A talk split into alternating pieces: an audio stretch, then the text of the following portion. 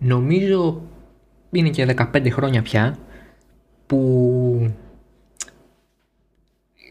είχα αρχίσει να καταλαβαίνω τέλος πάντων ότι η Φόρμουλα 1 είναι πολύ πιο περίπλοκη από το μπαίνω οδηγάω κερδίζω. Δηλαδή, ε, όταν άρχισα να βλέπω το 2002-2003, ως παιδάκι, καταλάβαινα την νίκη, καταλάβαινα την προσπάθεια, καταλάβαινα το ταλέντο, αλλά δεν καταλάβαινα το βάθος ε, που χρειάζεται μια ομάδα για να κερδίσει και όχι μόνο μια φορά, δηλαδή που μια φορά ήδη είναι πάρα πολύ μεγάλη προσπάθεια, αλλά να κερδίζει κάθε εβδομάδα σχεδόν. Τότε η Ferrari, μετά η Renault, σε μικρότερο βαθμό βέβαια, μετά η Red Bull και σήμερα η Mercedes. Ο Lewis Hamilton κάνει τα απαραίτητα και κερδίζει. Εξού και το ε, ούκαν το πολλό το F. Δηλαδή δεν, δεν έχω δει τον Χάμιλτον να κερδίζει τα τελευταία 8-7 χρόνια ε, με μεγάλη προσπάθεια κάνει αυτά που πρέπει και πολλές φορές ο μεγαλύτερος αντίπαλός του, ε, αν όχι περισσότερες ή όλες, είναι ο ίδιος του εαυτός. Δεν είναι ούτε ο Verstappen, ούτε ο Φέντελ, ούτε ο Λεκλέρ, ούτε ο... κανείς, ούτε ο Μπότα. Ο Ρόσμπερκ ήταν ο μεγάλος του αντίπαλος σίγουρα, αλλά ακόμα και αυτόν τα δύο από τα τρία χρόνια που τον είχε μαζί του, κατάφερε να τον κερδίζει με ευκολία. Σίγουρα όχι με την ευκολία που κερδίζει πια τον Μπότας, αλλά ε, όχι με την. Ε, ε, δεν ήταν ποτέ ο αντίπαλος, ο τεράστιος αντίπαλος που είχαν κάποια άλλη οδηγία. Αυτό ε, δεν νομίζω ότι μειώνει τα επιτεύγματά του, ούτε τα 156 βάθρα με τα οποία ξεπέρασε τα 155 του Σουμάχερ, ε, ούτε ότι θα φτάσει στα 7 πρωταθλήματα και θα περάσει και τι 91 νίκες του Σουμάχερ, 91 νίκες του Σουμάχερ παίζει ρόλο ε, ο teammate του. Αυτός ο άνθρωπος του δόθηκαν τα κλειδιά μιας ομάδας την οποία φέρνει ψηλά και η οποία τον βοηθά συνέχεια να μένει και εκείνος ψηλά. Οπότε δεν μπορώ να σχολιάσω τι έγινε στο Ισπανικό Grand Prix απόψης απόδοσης. Η Mercedes είναι με διαφορά το καλύτερο μονοθέσιο και ήταν ε, δεδομένο ότι η ήττα στο Silverstone από τον Verstappen στο δεύτερο Grand Prix του Silverstone θα ήταν outlier, θα ήταν μια ένα glitch στο Matrix, να το πω έτσι. Γιατί στην πραγματικότητα η όλη δουλειά του Hamilton στο Silverstone ήταν να προφυλάξει ελαστικά, όχι να οδηγήσει. Και αναμενόμενα έχασε πάρα πολύ από την ταχύτητά του και αναμενόμενα ετήθηκε. Γιατί αυτό που ε, μου κάνει εμένα την ε, μεγάλη εντύπωση είναι ότι ούτε στο Silverstone το δεύτερο ήταν αργός αν μπορούσε, αν ήθελε, μάλλον μπορούσε να πάει γρήγορα. Απλά υπήρχε ένας μεγάλος περιορισμός όσον αφορά τα ελαστικά που έκανε το Verstappen να μπορεί να πάει πιο γρήγορα και να καλύψει την ε, βασική διαφορά που έχει η Mercedes με τη Red Bull φέτος λόγω των ελαστικών. Οπότε μόνο σε αυτό θα μπορούσε να ελπίζει κανείς αν ήθελε να δει τον Hamilton να κερδίζει, να χάνει στην Ισπανία. Τα ελαστικά πάλι και επειδή είναι άλλη πίστα η Καταλωνία και επειδή οι θερμοκρασίες, αν και παραπλήσιες, βρήκανε πολύ πιο σκληρά ελαστικά, τη σε 1, σε 2 και σε 3 γόμα ε, και όχι τη σε 2, σε 3 και σε 4 που ήταν στο δεύτερο Silverstone. Ε, όλο αυτό το σκηνικό προφανώς λειτουργήσε υπέρ της Mercedes η οποία κέρδισε αλλά έχασε πάλι την ευκαιρία να κάνει το 1-2 γιατί ο Βάλτερ Μπότα έκανε κακή εκκίνηση, έχασε τρεις θέσεις, κατάφερε να περάσει μετά δεύτερο, ε, τρίτος, ε, αλλά πίσω από το Verstappen, ο οποίος ήταν όμως εξαιρετικός και χθες, προχθές ε, στην, ε, στον αγώνα. Κάνει μια φανταστική ε, διαχείριση σε όλα τα stint και ο εκνευρισμός του είναι και σχεδόν ε, κατανοητός υπό την έννοια ότι είχε αρχίσει να καταλαβαίνει ότι ο αγώνας δεν, δεν ήταν στα χέρια του, δεν μπορούσε να τον φέρει ε, υπέρ του. Και αυτό έπαιξε, σε αυτό έπαιξε πολύ μεγάλο ρόλο το γεγονός ότι η Mercedes είχε ταχύτητα να δώσει σε αντίθεση με το δεύτερο Silverstone. Μπόρεσε να πατήσει τον Γκάιο Χάμιλτον. Φάνηκε και στο πρώτο stint αυτό. Θυμίζω ότι σε κάποιο σημείο η διαφορά ήταν στο 1,2 και μέχρι τον 11ο γύρο και από τον 11ο μέχρι τον 20ο που άρχισαν τα pits ο Χάμιλτον ανέβασε τη διαφορά στα 5 στα 4,5, στα 5, στα 5,5, δηλαδή βρήκε 4-4,5 δευτερόλεπτα όχι γιατί ε, άρχισε να χάνει έδαφος ο Verstappen, αλλά γιατί είχε ο ίδιος να δώσει, να δώσει από το μονοθέσιο. Είχε, ε, είχε ταχύτητα, μπορούσε να πατήσει τον γκάζι, δεν υπήρχε φόβος. Οπότε γιατί λέμε ότι η Mercedes δεν θα χάσει εύκολα; Και γιατί έγραψα και θα αφήσω και το link κάτω στην ανάλυση ότι δεν αρκεί να καταργηθεί το party mode ε, των ε, κινητήρων της Mercedes. Ε, είναι ένα πακέτο. Είναι ένα τεράστιο πακέτο. Η W11 έχει πάρα πολλές πτυχές καλύτερες από τον ανταγωνισμό οπότε το να κόψεις ένα κεφάλι μπορεί να μην φυτρώσει άλλα δύο αλλά δεν θα παίξει και μεγάλο ρόλο. Δηλαδή δεν θα ε, αλλάξει κάτι δραστικά και τον πιστεύω στον το Wolf σε αυτό ότι αν μας πούνε ότι δεν θα μπορούμε να χρησιμοποιήσουμε το καλύτερο, το πιο δυνατό mode στο Q3 ε, απλά θα τρέχουμε τον κινητήρα πιο ψηλά γιατί θα αντέχει περισσότερο και πάλι στα ίδια θα είμαστε. Δηλαδή θα αλλάξει η ρύθμιση του κινητήρα ώστε να μπορούν να τον έχουν σε μεγαλύτερη να δίνει μάλλον μεγαλύτερη δύναμη και να δουλεύει δηλαδή πιο σκληρά σε μεγαλύτερο χρονικό διάστημα ακριβώς γιατί δεν θα του παίρνουν λίγο από, την, από το longevity και από την αντοχή με το party mode. Το πιστεύω σε αυτό και υπό αυτή την έννοια η Mercedes δεν βγαίνει τόσο χαμένη όσο θα περίμενε κανείς ή όσο θα περίμενε η FIA. Αυτό που πρέπει να τονίσουμε είναι ότι η Ομοσπονδία έχει ζητήσει από όλους τους κατασκευαστές και τους τέσσερις να δώσουν τα CAD σχέδιά τους από το ERS, από το Energy Recovery System. Δεν έχουμε καταλάβει εάν φοβάται κάτι η FIA. Το ρεπορτάζ του Auto Motor Sport, το οποίο το έβγαλε αυτός σαν είδηση την ε, περασμένη Πέμπτη, δεν είναι ε, σαφές ή δεν έχει και το ρεπορτάζ ε, τόσο βαθιά για να μας πει εάν αυτό σαν απόφαση από τη FIA έρχεται μετά από κάποια καταγγελία απίθανο ή από φόβους της FIA πιο πιθανό. Αν υπήρχε καταγγελία θα το ξέραμε. Ε, ή τέλος πάντων θα έχει βγει και από άλλα outlets. Οπότε υπό αυτή την έννοια τώρα η Mercedes βρίσκεται σε μια περίεργη θέση. Βρίσκεται λίγο ε, υπόλογη ως ένα βαθμό, αλλά και οι άλλοι τρεις κατασκευαστές. Βέβαια, γιατί να ζητήσει το IRS. Φόβοι για ε, παράνομη ή οριακά παράνομη ε, ανάκτηση ενέργειας και χρήση αυτής της ενέργειας. Θυμίζω το 18 η Ferrari ελέγχθηκε και το IRS της και οι μπαταρίες της ε, για, το, για, αυτό, για κάτι αντίστοιχο. Και είχε βρεθεί τότε ότι το, τις μπαταρίες της τις χωρίζει σε δύο μέρη για καλύτερη ψήξη. Δεν είναι σε ένα compact μοντέλο, είναι σπασμένη με εισαγωγικά πολλά σε δύο. Τώρα τι πιστεύει ότι υπάρχει η FIA. Ε, δεν μπορεί να φοβάται κάτι στο κομμάτι του κινητήρα εσωτερικής καύσης γιατί έχει πλέον δύο αισθητήρες για τη ροή του καυσίμου, άρα είναι λίγο πιο δύσκολο να υπάρξει εκεί κάποια παρατυπία. Άρα κάτι θέλει να κοιτάξει εκεί γιατί πολλοί, πολλοί ανταγωνιστές έχουν πει ότι η Mercedes κερδίζει έως και 7 δέκατα στις ευθείες. Ε, οπότε υπήρχε, ίσως υπάρχει κάποια ανησυχία από την πλευρά της Ομοσπονδίας σε ό,τι αφορά την ε, ανάκτηση της ενέργειας της Mercedes και το πώς τη χρησιμοποιεί. Φεύγοντας από τη Mercedes και πηγαίνοντας ε, στο midfield, δυστυχώς για τους ε, φίλους Ferrari, η σκουτερία έκανε έναν πολύ περίεργο αγώνα στην ε, ε, Ισπανία, κυρίως γιατί δεν, ε, για πρώτη φορά φέτος μετά από τρεις αγώνες ο Λεκλέρ δεν ήταν καλός. Δηλαδή έκανε καλές κατακτήριες με δεδομένο ότι τέλος πάντων μέχρι εκεί έφτανε το μονοθέσιο. Ε, μπήκε δηλαδή στο Q3, ήρθε ένατος. Ο Φέτελ πάλι από πίσω του 11 για τρίτη φορά ξεκινούσε από αυτή τη θέση φέτος σε 5 αγώνες, σε 6 αγώνες μάλλον, ο Γερμανός. Αλλά μετά στον αγώνα αντιστράφηκαν οι ρόλοι ε, μέχρι να εγκαταλείψει ο Λεκλέρ με πρόβλημα στα ηλεκτρικά του κινητήρα είχε το πάνω χέρι αλλά όχι τόσο πολύ γιατί τον βάλανε, τους βάλανε μαζί για ελαστικά.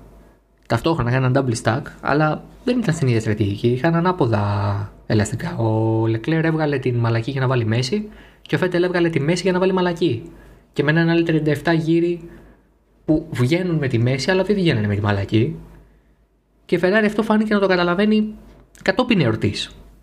Ε, εξού και τα ε, και το Team Radio ε, θα αφήσω και για αυτό κάτω link στα notes ε, που είναι πραγματικά ε, ενδεικτικός της κατάστασης. Δηλαδή δεν θέλω να πω ότι ε, η Ferrari παράτησε τον Φέτελ αλλά σίγουρα δεν ήταν και σαφής απέναντι στον ίδιο προς το τι θα ήθελαν να κάνουν με τη στρατηγική του. Ε, έχω μπροστά μου τώρα την ε, στοιχομηθεία. Ε, ξεκινάει ο Αντάμι, ο μηχανικός του Φέντελ. Ε, τι πιστεύεις ε, με τι μπορείς να πας μέχρι το τέλος με αυτά τα ελαστικά; Του λέει και ο Φέντελ, «Ε, σε παρακαλώ, το έχω πει ήδη αυτό, το έχω ρωτήσει ήδη αυτό, τώρα απλά ε, πιέζω 13 γύρους με αυτά τα ελαστικά. Ε, το παντάει ο Αντάμι, ναι το καταλαβαίνω και εμείς ρωτάμε. Και του λέει και ο Φέντελ, εντάξει εξαρτάται πόσους ε, γύρους έχουμε ακόμα, 16 του λένε, Ποιο είναι, ποιος είναι ο ρυθμός των υπολοίπων, 22,6, δηλαδή 1 λεπτό 22 δευτερόλεπτα και 6 εκατοστά και 6 δέκατα. Του λέει και ο Φέτελ, okay, να μια δουλειά για σένα, 22,6 ε, μέχρι το τέλος ε, ε, και τι πρέπει να κάνω μετά για να μείνω μπροστά τους. Και μετά του λένε το Φέτελ, μισό λεπτό να το τσεκάρουμε, θα πρέπει να κάνεις 23-4 με 23-5. Εντάξει, μπορώ να το κάνω αυτό και λένε και στο Φέτελ, ωραία, είσαι πέμπτος, ε, αυτό ζητάμε από εσένα, δηλαδή να μείνει πέμπτος. Μέχρι το τέλος έπεσε έβδομος, τα ελαστικά του άρχισαν να χάνουν απόδοση αναμενόμενα, τον πέρασε και ο Σάινθ, θα μιλήσουμε και για αυτόν μετά. Άρα καταλαβαίνετε ότι η Ferrari από ένα σημείο και μετά άφησε το Φέτελ στο, στο έλεος του και ο ίδιος κατάλαβε ότι ίσως ίσως να υπάρχει κάποιο όφελος να κάνει 37 γύρους με τη μαλάκη γόμα, δηλαδή πάνω από το μισό αγώνα με αυτό το ελαστικό που ήταν θεωρητικά και το ε, πιο εύκολο να φθαρεί και αυτό που δεν είχε μεγάλη εντοχή κτλ. κτλ. Είναι εξαιρετικό για τον ίδιο το γεγονός ότι έχει ακόμα την ε, θέληση και την ε, ε, διορατικότητα σε αυτά τα πράγματα γιατί δείχνει ότι δεν μπορεί να το παρατήσει. Ε, δεν είναι σε θέση ακόμα να το παρατήσει. Θυμίζω και στην Ουγγαρία ότι εκείνος το πήρε πάνω του και αλλάξανε ελαστικά και αντί να βάλουν την μαλακή και σε αυτόν όπως κάνανε στο Λεκλέρ βάλανε την ε, σκληρή. Οπότε ο Φέτελ του χρόνου που θα πάει στην Αστον Μάρτιν θα φαίνεται ότι έχει ακόμα τα χαρακτηριστικά του οδηγού που μπορεί να κάνει πολύ δυνατά αποτελέσματα με ένα αξιολόγο μονοθέσιο. Αλλά φέτος αυτός ο χωρισμός είναι πραγματικά πολύ δυσ, δυσλειτουργικός. Ποτέ καμία ομάδα όταν ξέρει ότι ένας οδηγός θα φύγει δεν του φέρεται με τον ίδιο τρόπο με αυτό που ξέρει ότι θα μείνει. Αλλά η Ferrari έχει μια, ένα pattern, ένα μοτίβο ανά τα χρόνια της ιστορίας της και τα 70 στη Φόρμουλα 1 πια που μας δείχνουν ότι στους απερχόμενους πρωταθλητές της κιόλας ε, ή του απερχόμενους πρωταθλητές τελεία. Εντάξει, δεν πήραν όλοι πρωτάθλημα με τη Ferrari.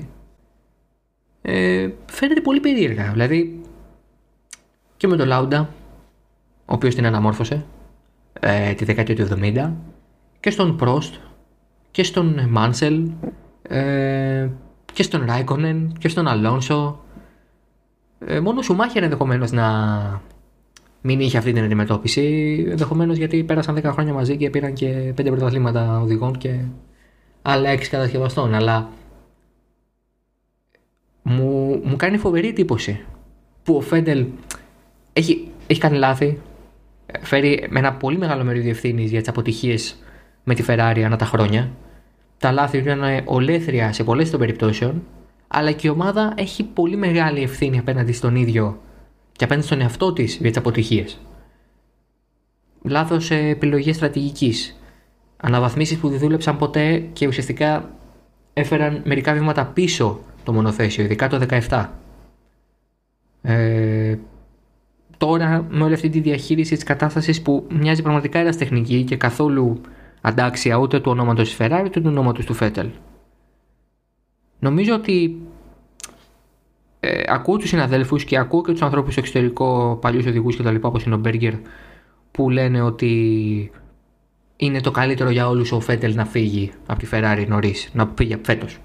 Να φύγει φέτος και να, να, να επιστρέψει το 2021 ως οδηγός πια της Aston Martin, έτσι.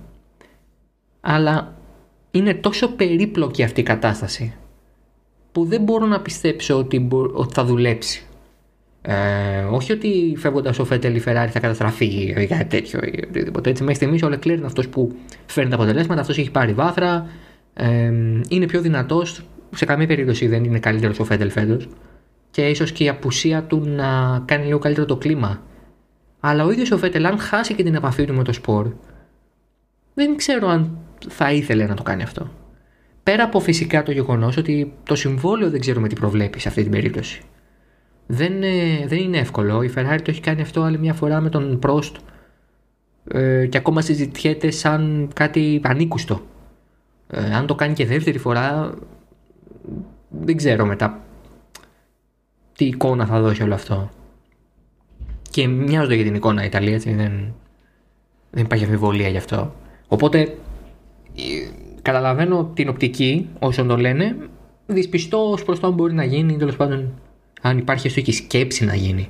Αν πάρουμε τα δημοσιεύματα εξ Αυστρίας ως ε, αληθινά ή τέλος πάντων ως βάσιμα, ο Φέτελ θα οδηγεί για την Aston Martin από το Βέλγιο, αλλά μου φαίνεται ότι είναι πάρα πολύ τραβηγμένο αυτό το σενάριο και ήταν και αμφιβόλου αξιοπιστίας η πηγή. Ε, οπότε θα μου επιτρέψετε να μην το πολύ πιστέψω αυτό ή τέλος πάντων μέχρι να το διαβάσω για κάπου πιο αξιόπιστα ή να υπάρχουν και άλλες ενδείξεις. Ε, δεν μπορώ να το πιστέψω πώ θα γίνει αυτό. Ειδικά με δεδομένο ότι ο Πέρεθ στην Ισπανία έκανε φανταστικό αγώνα έτσι. Ήταν ο έτερος με, μία, με ένα stop και πήρε και την ε, πέμπτη θέση, θα ήταν τέταρτη αν δεν ε, έπαιρνε και την ποινή των 5 δευτερόλεπτων. Πάμε τώρα στην ε, McLaren, η οποία McLaren ε, είχε έναν και αυτή αγώνα λίγο περίεργο όσον αφορά το πώς πήγε ο ένας οδηγός και πώς πήγε ο άλλος οδηγός της. Γιατί έχουμε τον Σάινθ ο οποίος έκτος, ε, όντας έκτος μακριά από το, έξω από το Q3, έμεινε εκτός δεκάδα δηλαδή στι χαρακτηρίε. Και κατάφερε με φοβερή στρατηγική και πολλά προσπεράσματα τα οποία πάλι δεν είδαμε στη μετάδοση να ανέβει έκτος ενώ ο Νόρις έχασε και έδαφος και πέσε δέκατος μέχρι το τέλος.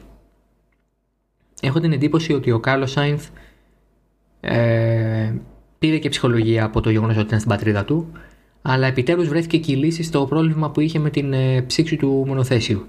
Αλλάξαν ε, σχεδόν όλα τα μέρη της μονάδας ισχύω, πέρα από την αλλαγή σασί και πέρα από όλες δηλαδή τις άλλες ε, προσπάθειες, και βρέθηκε επιτέλους η λύση. Και στον αγώνα ήταν ε, σαφώς ανώτερος του Νόρι για πρώτη φορά φέτος. Για πρώτη φορά. Θα ήταν η δεύτερη αν στο Silverstone δεν είχε το κλατάρισμα. Αλλά και πάλι ήταν φοβερή η απόδοση του Σάινθ, ο οποίος ε, είχε και πάλι μάχη με τη Ferrari και μάλιστα με το Φέτελ. Ε, ήταν λίγο awkward, ε, να πω την αλήθεια, γιατί ήταν πολύ ταχύτερος ο Σάινθ και πέρασε με δυσκολία το Φέτελ. Έχω την εντύπωση ότι ο Σάινθ είναι πολύ καλύτερος από αυτό που δείχνει φέτος, δηλαδή δεν νομίζω ότι είναι φλουκ αυτό που έκανε πέρυσι και τώρα ξαφνικά ξαναχάνει το έδαφος κτλ. Όχι, όχι. Θεωρώ ότι ο Σάινθ απλά έχει σταθεί αρκετά άτυχος, πέρα από ποια λάθη μπορεί να έχει κάνει ο ίδιος, και μπορεί από εδώ και πέρα λίγο να πάρει περισσότερη φορά, γιατί δεν ξέρω αν το έχετε καταλάβει, αλλά και τώρα ανοίγω τη βαθμολογία. Αλλά η βαθμολογία των κατασκευαστών είναι οριακή στο midfield. Έχουμε την Racing Point με 63 στην τρίτη θέση, ένα βαθμό πίσω η McLaren με 62, ένα βαθμό πίσω από τη McLaren η Ferrari με 61. Τα πράγματα είναι οριακά, δηλαδή κάνει ένα φοβερό ντεμαράζι η Racing Point η οποία παίρνει 22 βαθμούς το καλύτερο δηλαδή συνολικό αποτέλεσμα φέτος και ξεπερνάει και τις δύο αντιπάλους της οι οποίες μείνανε πολύ χαμηλά σε συγκόσμη δύο βαθμών. Είναι απίστευτο. Είναι απίστευτο το πόσο κοντά είναι αυτή η μάχη και επιτέλους για την Racing Point επιτέλους βρίσκεται και στην φυσική της θέση αν θέλετε δηλαδή ε, τρίτη. Όπως θα την περιμέναμε στην αρχή της χρονιάς με βάση αυτά που είδαμε και στις, και στις, ελεύθερες, και στις δοκιμές χειμερινές και μετά τον πρώτο αγώνα, δηλαδή θεωρητικά εκεί θα έπρεπε να είναι εξ αρχής, βρέθηκε τώρα μετά τον έκτο αγώνα. Και έχουμε ακόμα από 10 μέχρι 11 ανάλογα. Και μια και αναφέρθηκα στο πόσους αγώνες έχουμε, να κλείσουμε με το. Είναι μικρό το επεισόδιο, το ξέρω, αλλά δεν μας ε, ευνόησε και ο αγώνας. Θα τα ξαναπούμε όμως την επόμενη εβδομάδα με πολύ ενδιαφέρον, με πολύ ενδιαφέρον εκπομπή. Πάμε λοιπόν στα του προγράμματος. Ε, μέσα στο. Πριν, λίγο πριν τι κατακτήρε τη Σαββάτου, βγήκε η είδηση ότι η Τουρκία και Χερέθ είναι στην διεκδίκηση αγώνα φέτος. Γιατί η Τουρκία το ξέραμε από την προηγούμενη, προηγούμενο μήνα περίπου, από τέλη Ιουλίου προς αρχές Αυγούστου, που είχε βγει από την τουρκική πλευρά η είδηση ότι η Προεδρία της Τουρκίας στηρίζει την ε, επιστροφή της Τουρκίας στο πρόγραμμα αλλά δεν φαινόταν πολύ σίγουρο γιατί ακόμα υπήρχε η αίσθηση ότι θα μπορούσε να γίνει αγώνας ε, στην Ασία, σε Βιετνάμ, σε Πανγκ ή μόνο Βιετνάμ. Αλλά επειδή η Κίνα θεωρήθηκε εξ αρχής off, δηλαδή από τη στιγμή που η αθλητική, η Γενική Γραμματεία Αθλητισμού της χώρας είπε ότι δεν θα γίνει κανένα μεγάλο αθλητικό event παρά μόνο οι προετοιμασίες για τους χειμερινούς Ολυμπιακούς του 2022, ε, καταλαβαίνουμε ότι Grand Prix δεν θα γίνει. Μόνο ένας αγώνας στο Βιετνάμ δεν βγάζει νόημα λόγω logistics και από τη στιγμή που φαίνεται ότι ούτε σε Pang είναι σε θέση να φιλοξενήσει αγώνα, ε, θα ε, μπει λογικά η Τουρκία και η Χερέθ. Το ρεπορτάζ είχε το Autosport, το autosport.com, το οποίο δεν αναφέρει κάτι συγκεκριμένο, αναφέρει ότι το κενό του Νοεμβρίου, διότι υπάρχει ένα κενό μέσα στο Νοέμβριο, θα καλυφθεί από αυτές τις δύο πίστες. Η Τουρκία φιλοξένησε αγώνα τελευταία φορά το 2011 στην φοβερή πίστα του Istanbul Park. Και η Χερέθ ε, τελευταία φορά το 1997 αγώνα ήταν ε, τόπος ε, διεξαγωγής χειμερινών δοκιμών το 12 και έκανε και έναν ε, αγώνα Φόρμουλα 2 το 17. Οπότε και οι δύο πίστες έχουν πάρα πολύ καιρό να επιστρέψουν. Ένα theme φέτος των αγώνων στη Φόρμουλα 1 με την επιστροφή και της Σίμολα και τον Nürburgring πέρα από την ε, παρθενική εμφάνιση του, του Μουτζέλο και της ε, Πορτογαλίας στο Πορτιμάο. Οπότε αν επιστρέψει και η Τουρκία και η α, Χερέθ θα έχουμε δεύτερο ισπανικό αγώνα δηλαδή και για πρώτη φορά επιστροφή της Τουρκίας. Διάβασα παντού, σχεδόν παντού, μα καλά πώς γίνεται η Τουρκία με κορονοϊό και πώς γίνεται η Τουρκία με ε, τόσα οικονομικά θέματα. Όσον αφορά τον κορονοϊό, η Φόρμουλα 1 έχει ένα δικό της bubble, τη δικιά της δηλαδή βιόσφαιρα αν θέλω να το πούμε έτσι, που την ε, προστατεύει και προστατεύεται και, προστατεύει και τους άλλους ε, οπότε δεν είναι αυτό το θέμα. Η Φόρμουλα 1 μπορεί να πάει όπου θέλει αν βγάζει νόημα και από άποψη προγράμματος και από άποψη ε, ε, logistics. Επομένως από τη στιγμή που όλοι θα είναι στην πίστα, όλοι θα ελεγχθούν, όλοι θα είναι αυστηρά από το ξενοδοχείο στο paddock και από το paddock ξενοδοχείο ε, υπάρχει ε, μπορεί να γίνει αυτό το σενάριο, να πάει στην Τουρκία. Οικονομικά ε, πρέπει να πούμε ότι η Φόρμουλα 1 έχει κάνει πάρα, πολλές, πάρα πολλούς συμβιβασμούς για να υπάρξει φέτος πρόγραμμα. Δηλαδή δεν είναι το κλασικό θέλουμε 50 εκατομμύρια για να γίνει αγώνας εδώ. Έχουν υπάρξει πάρα πολύ μεγάλοι συμβιβασμοί. Η Φόρμουλα 1 έχει βάλει και το χέρι στην τσέπη και αυτό φαίνεται και από το γεγονός ότι σημείωσε φοβερά ε, μειωμένα έσοδα για το ε, διάστημα Απριλίου-Ιουνίου. Λογικό γιατί δεν έγιναν αγώνες.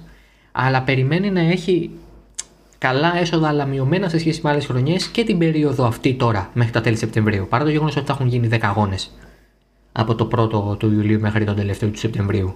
Γιατί ξέρει ότι δεν είναι ακριβώς το ίδιο το καθεστώς. Παίρνει όλα τα λεφτά όσον αφορά τα τηλεοπτικά και ρυθμιστικά έσοδα, αυτά δεν έχουν αλλάξει καθόλου, αλλά δεν παίρνει το ίδιο ποσό από τους promoters του κάθε αγώνα για να μπορέσει να πάει να κάνει αγώνα εκεί.